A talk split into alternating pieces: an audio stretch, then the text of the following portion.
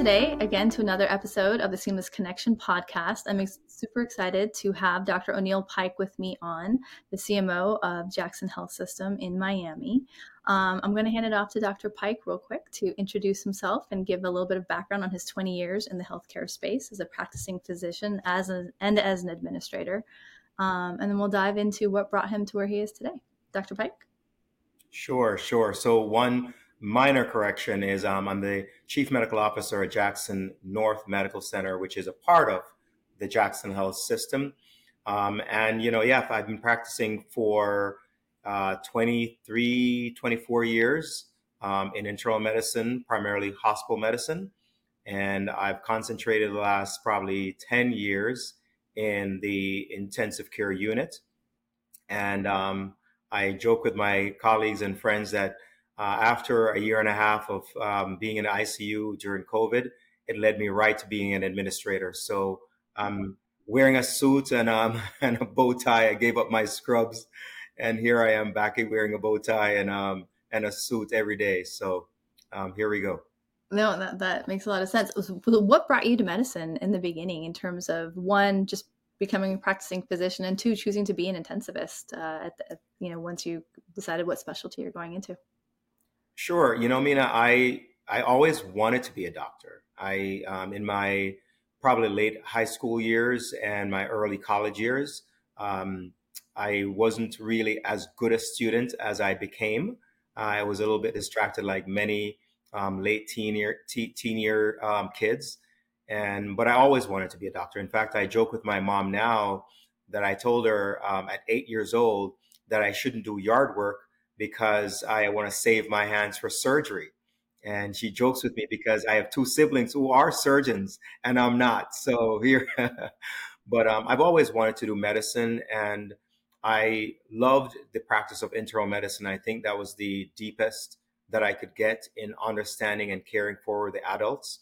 And when I left training, I concentrated primarily on the inpatient side of things and I got into hospital medicine, which was a field that was emerging at the time, only a couple years old when I started in hospital medicine as a field. And it's really become a part of me. It's really been my identity in medicine for the last 20 plus years of um, practicing.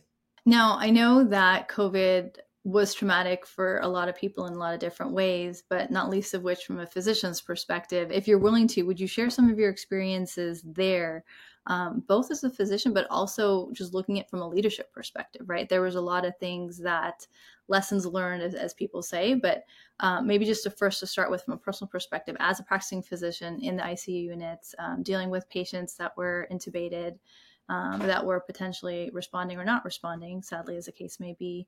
Um, and obviously, I know Jackson North well, and I know the community well, and there's a lot of people that uh, maybe aren't in the best of health to begin with, right? And, and maybe didn't have the best of outcomes to begin with. So I know you saw a lot of, of less than ideal outcomes. So how, how has that changed your view of healthcare or how healthcare should be delivered to people to maybe improve outcomes um, from where they are today? Great question. I actually experienced COVID from a multitude of vantage points. So I would start first by the experience in the ICU back when COVID started. And at that time, actually, I was a practicing physician in the ICU in a hospital in Pennsylvania. And at that time, we were truly devastated. The, the ICU team is a very close knit group of people. We have only a number of physicians it, for me, it was a closed ICU at my facility, which simply means that we um, we were just a small group and we only allowed patients, um, I'm, I'm, sorry, physicians who were practicing in the ICU to see patients really in ICU outside of consults. And so we are a very close knit group. And for several months, we literally did not have a survivor of COVID. And I tell you, it was a devastating blow for a group of people who prided themselves on bringing people from the brink of death often to um, not only life, but actually functioning life and thriving life. And so here we were faced with a disease that we just couldn't understand. Everything we did um, seemed to fail until finally we had um, one success, if, if you will, um, about two months in. And by that time, we had lost probably in our small ICU, we lost probably 15 to 20 um, patients at that time to COVID. Um, fast forward to the fall of 2020, when myself, I got COVID. And as a provider, you think that I got COVID from the ICU. No, I was actually traveling to California for a meeting and somehow contracted COVID and brought it back home and um, put me out of work for uh, a month and a half. I was uh, very, very sick. I was not hospitalized. I have two siblings who are physicians and a mom who is a nurse.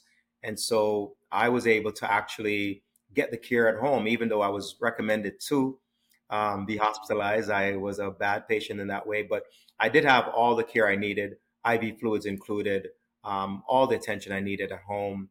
And um, after about 30 days, I turned the corner. I lost from a small frame. I'm not a big person to begin with. I lost uh, 25 pounds. Um, and that was me not losing my appetite during this time, but I had a very high fever. Um, and, and, so it really devastated my body. Um, you know, it was just my body was in what we call a catabolic state, which whatever, however, whatever number of calories I put in, I um, somehow was still losing weight, and that weight stayed off of me. Um, even when I got back to work for several more months, it wasn't until I, I think in March of 21, that I was able to say I'm back to maybe where I was pre-COVID illness, and um, and then to your point, I relocated to an administrative position in the spring of 21 here in Miami from Pennsylvania. And at that time, we felt like we had a little lull. We had some low numbers when I entered this Jackson Health system. It wasn't terribly high. And then we had the Delta wave, right? And so the Delta wave just again was as devastating, if not more, because it was more deadly than the prior wave of COVID. And we struggled. We struggled primarily with nursing staffing. We struggled with physician staffing. Um, but mostly, I think the nursing and ancillary staff members, not only those who are sick, but just having the capability of um, not having the nurses burnt out by, um, you know, donning and doffing, as we call it, putting on all that stuff um, to protect themselves from COVID themselves. It was just a really tough um, time. And I, will say, you know, um, and uh, folks who were more tenured than me um, said similarly that this was easily the hardest thing that we have gone through in a healthcare environment. Um, in my 20 odd years, 27 years total in medicine, but folks who have been practicing for 40 years said the same thing. And not not too um, far from the truth because this is a once in a hundred year kind of um, event that we experienced over the last several years. Um, so you know, really tough, but here we are. And for those of us who survived, um, you know, we're really grateful um, for that, but you know, still, um, you know, troubled by the number of lives that were lost. Some of our own family members and friends. Um, my own family member, um, I had family members who died um, due to COVID. So devastating on all fronts, I would say. Yeah, no, and I'm sorry to hear about the the loss in the family as well as just kind of everything you had to live through. And everyone's got their kind of what happened to you when stories, and it's just it, it's so different, but it, at the same time, it speaks to a lot of similarities on what people experienced, yeah. which um, in one way is good is it because it connects us. We it's it's uh it's a commonality that we can all refer to and build off of and hopefully grow off of. And so one of the things i'd like to ask you about is your um for better or for worse you saw covid from two different communities right? And i'd love if you could compare and contrast the communities in terms of not necessarily the outcomes of the patients but how were they able to deal with it and what do you you know what what are the best practices that we can take from what you saw in, in either location really to potentially um, have better results next time or to, to have a smoother result next time? Um, obviously there's some things that no one could control for short you know staffing shortages ppe shortages etc um, is there stuff on that front we can do to prepare but also from a community perspective um, as we know, health equity is, is a big issue, and you came from Philadelphia to Miami, both areas that have huge health equity issues. Um, and so, wondering if you saw any any key lessons that we could draw as as a society to say, hey, this is what it was like, and this is what happened when we didn't do this. So, if we do this, maybe next time, X, right? Yeah, I, I think that COVID, I, I say to my colleagues, and I, prior to uh, coming here, one of the jobs that I had, I had uh, the position of being a healthcare consultant. I, you know, worked in a healthcare consulting environment as a full-time job. Clinical medicine was actually my part-time job before I moved to Miami, and I had the the um, I would say privilege of being invited into many institutions across the country to examine their ICUs, their critical care units in particular, but also their hospital medicine area, their ERs. And so I had a wealth of knowledge just by that experience of seeing many areas. Um, and I look at this and I was um, I was struck by how this um, reminded me of Katrina, even though that was a um, completely different kind of natural disaster that hit New Orleans. And what happened there that I saw as a parallel was the way it devastated primarily folks who were marginalized and were in a very poor social status to begin with. So the fo- folks who were at the lowest rung of the socioeconomic ladder was mostly devastated by uh, Katrina, where they literally just did not have the means to get out of the path of the storm. And so it, with COVID, we saw the same thing. We saw that both in Pennsylvania, um, in New York. Uh, my both my siblings practiced, um, still practice in New York, and me from Pennsylvania to here in Miami. Folks who had um, challenges with just um, meet, meeting the, their basic needs every day suffered the most. They were the ones who actually had the most deaths. And so, for example, when I had COVID, I was able to uh, social distance in a large space. I was able to compartmentalize, compartmentalize myself um, in isolated fashion without issues. But there are many people that we actually spoke to during COVID, after COVID, who had um, a lot of insecurities, food insecurities, ho- housing insecurities, where they lived in a very small space and they could not socially distance. And so it affected the entire family in a way that did not affect mine when I had COVID, I was the only person in my household who got COVID at that time. Um, no one else was affected at all. They were able to distance themselves from me completely without being impacted.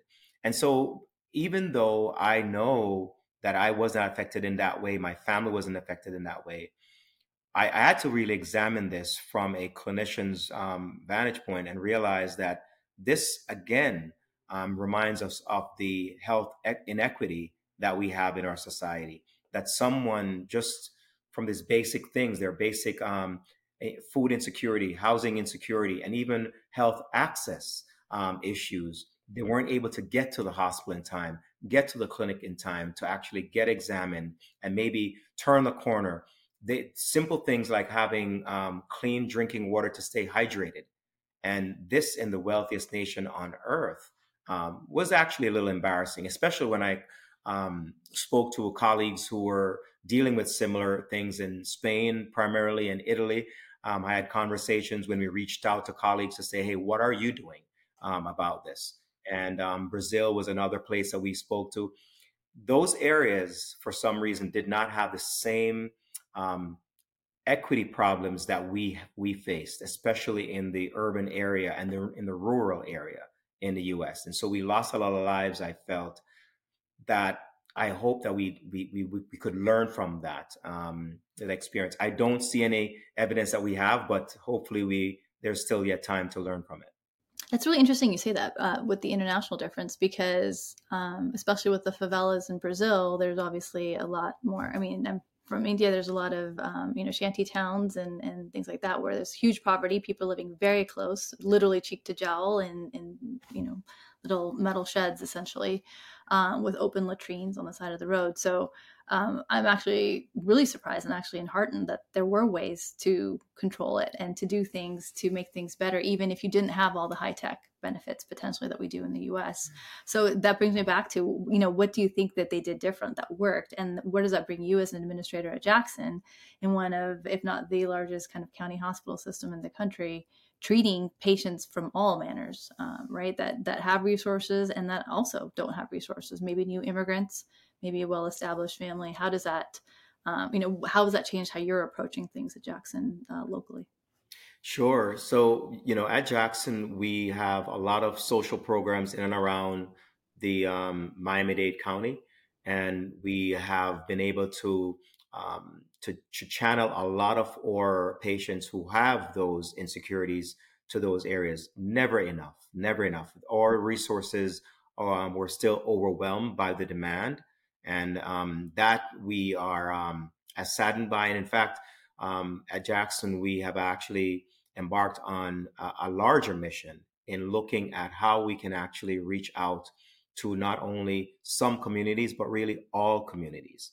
And um, we're really galvanizing around the needs of these um, um, people, not necessarily patients, right? Because a lot of things that we really need in Miami Dade, and we have a lot of um, problems with just simple primary care and having the primary care follow up and those um, kind of um, resources in the community. That stated, though, I think that Miami is not any different from other communities when I speak to colleagues across the United States. And the resources were again overwhelmed by the demand. In other countries, I think they were overwhelmed. This is the reason the difference, though. I think partly I was a little shocked because we don't lack resources, we lack access to resources because just like I was able to actually get the cure, I when I was sick, I called my my colleague who had a clinic, and um, without um, hesitation, I had IV fluids and and, and um, medications. And even while I was laying there in his urgent care clinic, getting the this access to care, I must admit, and I spoke to my siblings and my parents about it. I felt a little bit um, bad, and and maybe just uh, it maybe was just empathy talking, but I just felt bad for folks who were similar in me with me like me, uh, you know, in that they're similar age, similar um, other demographic details, and who probably lost their lives because they just didn't have that access. Because COVID was similar to a lot of other viruses that have actually um, hit us in the past, right? Every year we have people die from the flu. This one, I felt if we were able to advance some of those social um, resources, um, we could have actually saved some lives. Not all, because we did a lot of um, good work that um, you know fell short of saving the life for folks who were well resourced. Uh, my own family member who died um, was well resourced, and yet we couldn't save his life.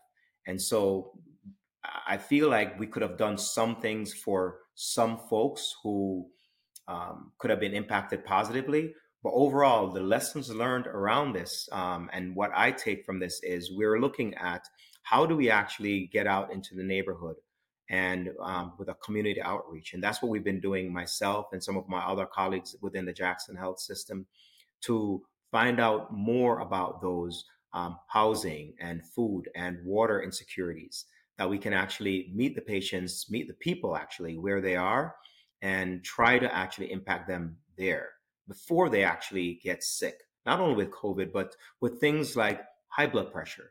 And so we do a lot of clinic work. We go to um, churches and other community centers to actually just talk and meet with patients and people there. Um, primarily the mothers. We focus a lot on moms because moms um, make a lot of healthcare decisions, and so we focus a lot on that.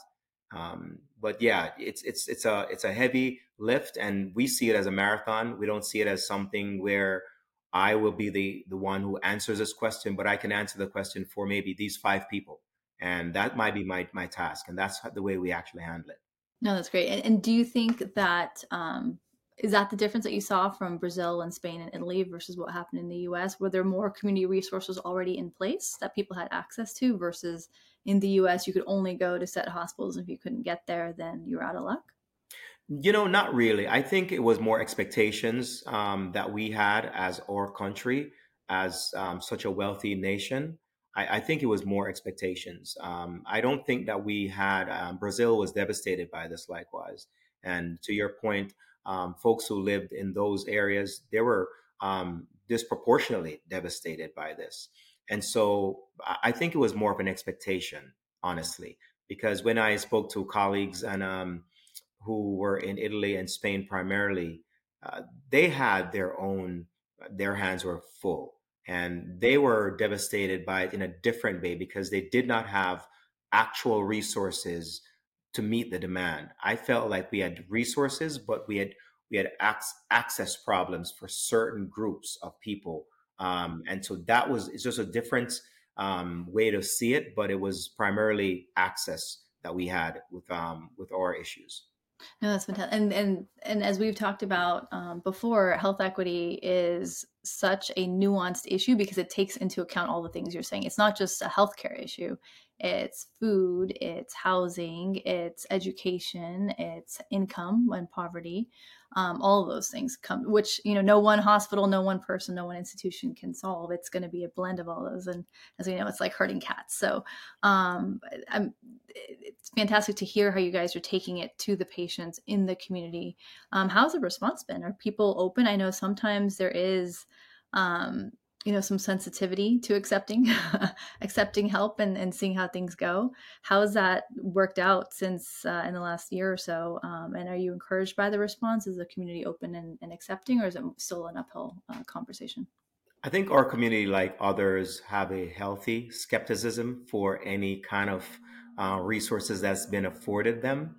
Um, and we've had good success in reaching out to uh, populations and what we have done is we lean on trusted resources within the community um, to be the voice of, let's say, um, hey, Dr. Pyke is actually a legitimate um, doctor who cares about you. And so when the minister at the church or community center says that, it resonates with the people who trust him or her. And that um, we use and it transfers to us when we go into whether it's a blood pressure, um, you know, clinic or other clinic.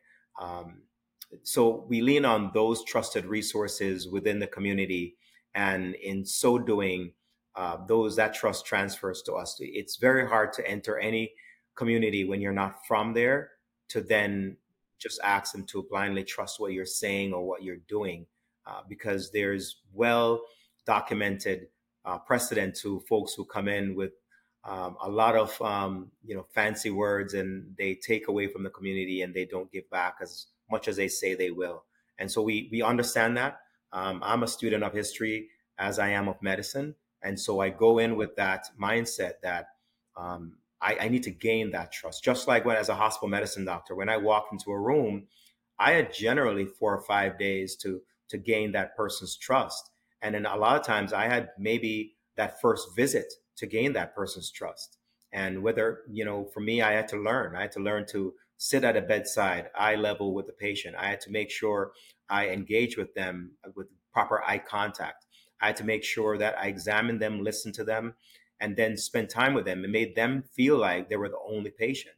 And so when I go to the community, I bring that same mentality that I need to gain that person's trust because at the end of the day, I'm not that physician who just prescribes in just blind hope that they will actually respond to it. I really feel deeply that my job is go, going beyond that and to um, making sure that they have at least some chance of um, of hearing, understanding, and maybe following those um, things that we're actually advising them.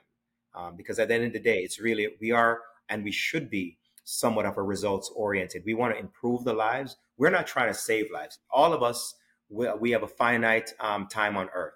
What we want to do is, as this journey, we want to actually improve that person's journey in whatever way we can and however we can support them and their families. I think that's 100% right in terms of when you when you as a patient when i as a patient feel connected to my doctor i'm more likely to listen to them right? I'm more likely to be compliant with my treatment recommendations. I'm more likely to take my medication. I'm more likely to do all the uncomfortable things that you're telling me to do to get better. All of that right? So getting that that connection to that patient population is so key um, when you're dealing with such a diverse population as the miami area how are you able to do that through uh, and i know your hospital staff is very diverse but obviously there's only so much you can do with a staff of you know 100 when you're dealing with a million people just making up numbers but um, how do you approach diversity and the impact that it would have for reaching and connecting with your target you know community and making them feel heard and understood when maybe their doctor doesn't look like them or doesn't have the same background as them or speak the lang- same language as them? Yeah, and that's a great question, um, know, The um, years ago, before I even moving to Miami, I um, got involved in learning first, and then started giving talks on. Um, I used to call it cultural competency, and as my research kind of um, advanced and evolved, it evolved into uh, my talks becoming more of a cultural humility in healthcare. And um, I came to that. There are a couple um, physicians out in Southern California who kind of coined that term, and I'm, I'm missing their names right now, but um, two ladies who were really well versed in this area. And what it speaks to is we can't depend on, um, you know, us having always having a physician who looks like us but how do we actually connect with that individual on a human level um, and make sure that person understands that we care? And not just we care because we get paid for it but we care on a human level that they are actually here in an institution oftentimes at their most vulnerable state. And so what i've been doing and i've done this a number of times since i've been at jackson is meet with our um, physicians or hospital medicine physicians or critical care doctors and have um, sit down talks, roundtable talks about cultural humility in healthcare. And what does that look like in, in, an actionable sense? Because it's one thing to actually say cultural humility, but how do you do that in action? So it, it, it's not rocket science, right? And it means that if you don't look like me, that should not matter because that will almost never, you will not find uh, always a Jamaican doctor, uh, Indian doctor, a Haitian doctor, a Chinese doctor.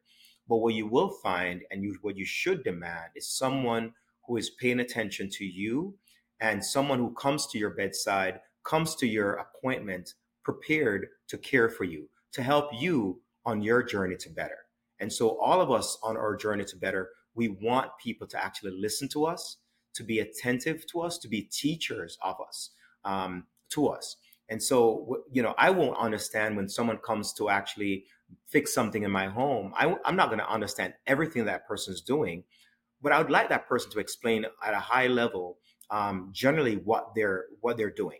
And that's same thing with healthcare. Um, a person comes in, I will, I cannot explain to them what the the the impacts of the the magnesium or calcium in their blood vessels and how that works to actually manage their blood pressure they will not understand that. And I shouldn't try to get to that level.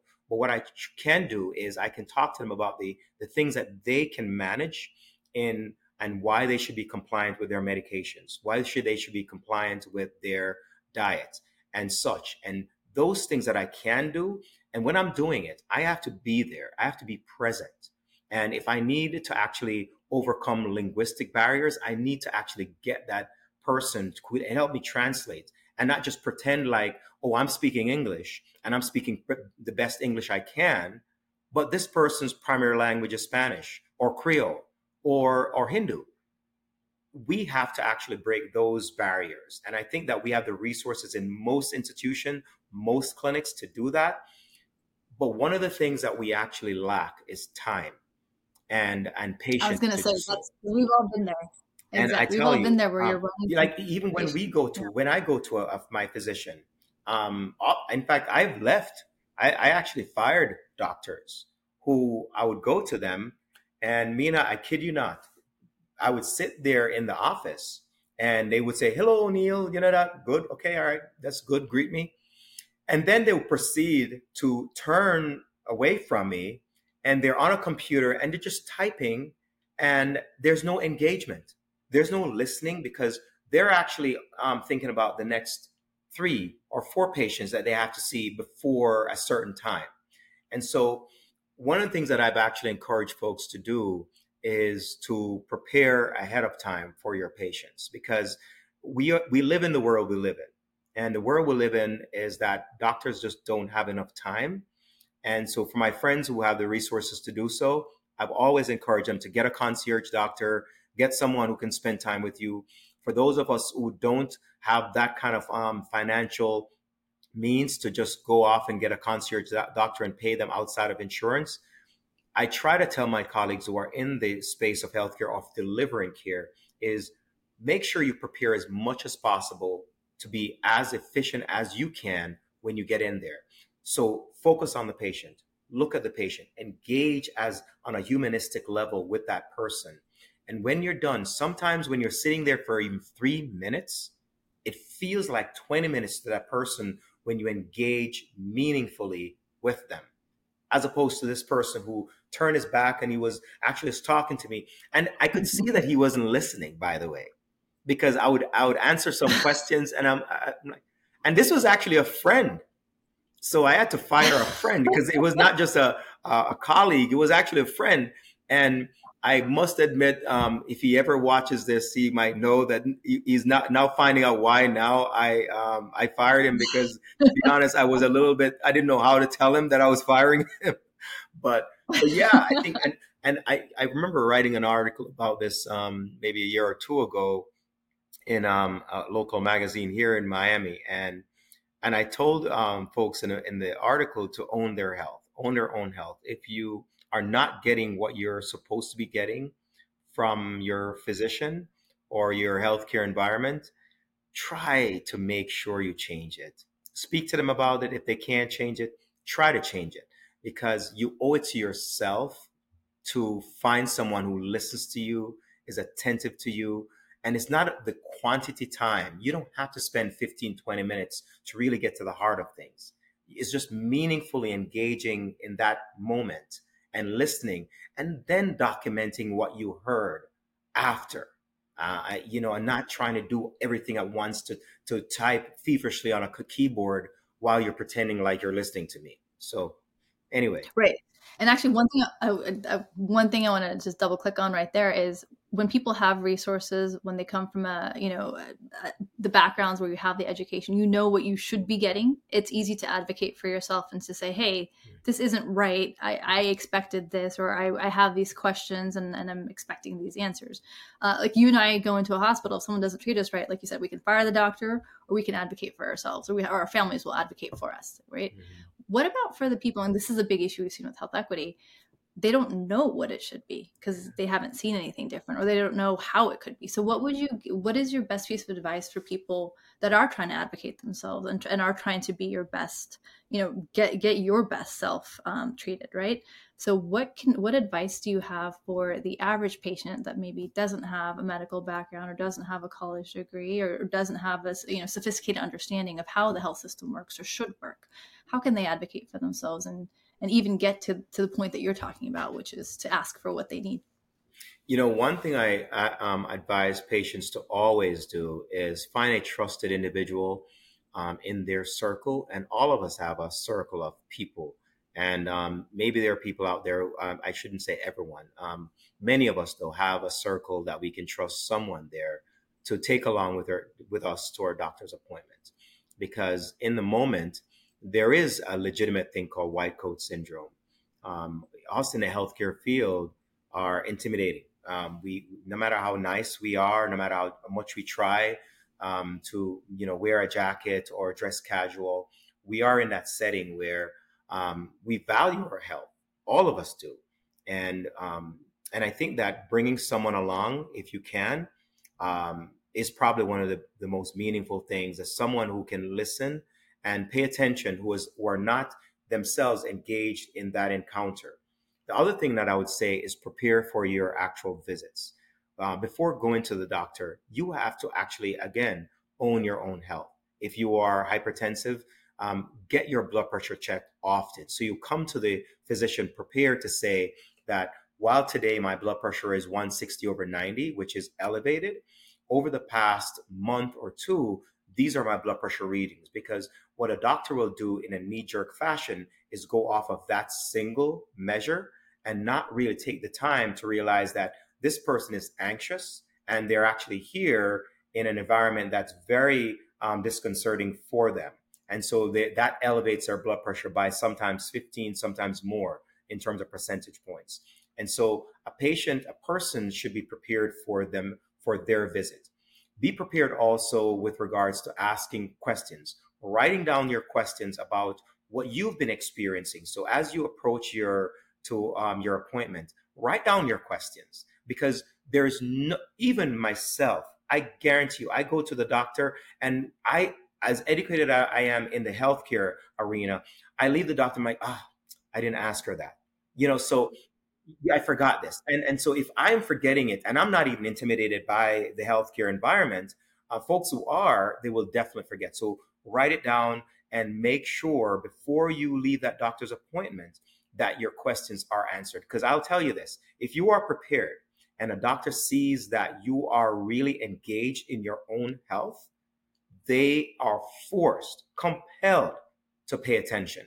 And physicians, almost all physicians that I know, they are usually equally engaged when they see that your engagement is there.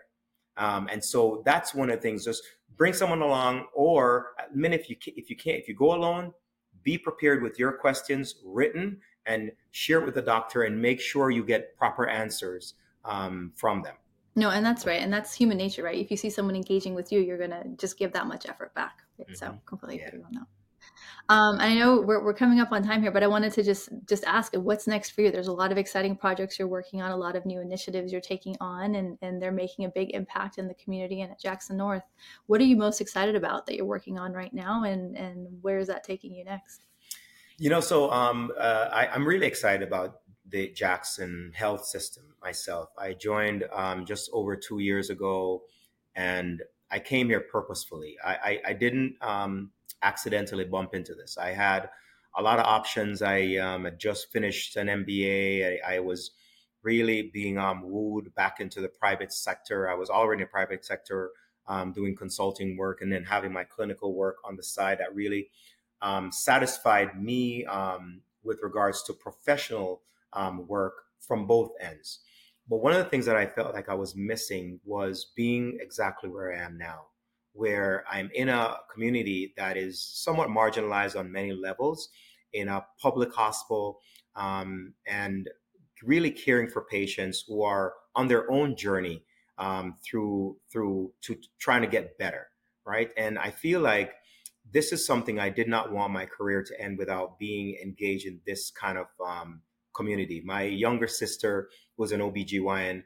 Uh, she works in Queens, New York, and she's engaged in a community like this. And I, I just listen to her, you know, Thanksgiving dinner or when we go on vacations, talk about it and how she lightens up, she brightens up when she talks about the mission and how she's actually frustrating as it is some days. And so my journey here was very um, much a purposeful decision. I think I'll be in the system here hopefully for the next several years. Um, I talked to my colleagues and friends in the system about our journey to better.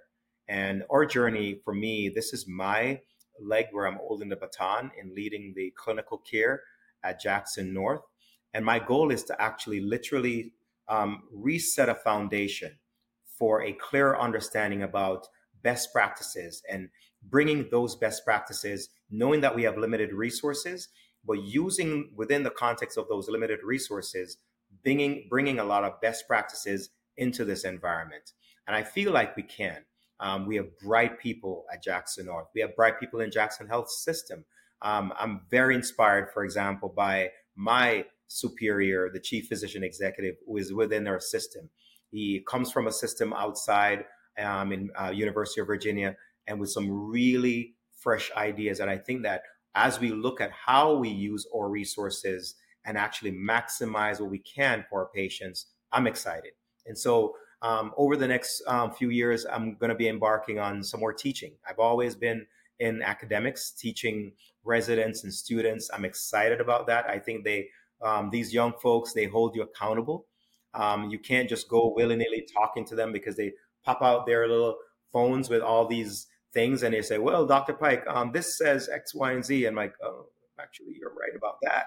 And so, getting involved in teaching is going to be really um, exciting for me and bringing more academics to my um, we have a very large academic footprint in miami-dade but bringing more of that in a meaningful way from obgyn to primary care the er critical care arena bringing those um, resources and those actual pieces to jackson north um, is going to be very exciting for me because wherever you see academics i'll promise you that it elevates the care that we actually deliver because for me to just prescribe a medicine, that's one way.